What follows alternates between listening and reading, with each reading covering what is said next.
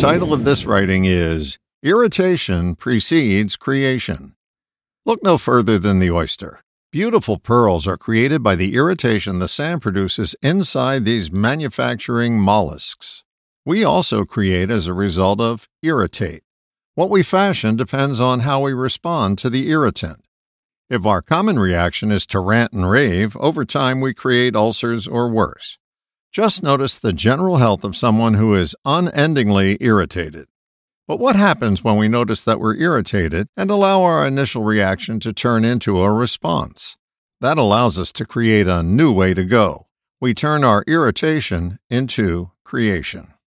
Famed Swiss psychiatrist Carl Jung wrote, "Everything that irritates us about others can lead us to an understanding of ourselves."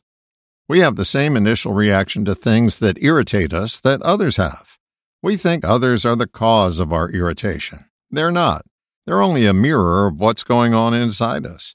Once we recognize our irritation, we can harness that recognition to let our initial reaction pass by and choose a more creative response. Creativity comes when we go past our pat reactions. If you continue to go with your first reaction to irritation, you'll forever be casting pearls before swine. But if you take a moment to notice that you're reacting, you'll create the space for the creation of something more divine. All the best, John.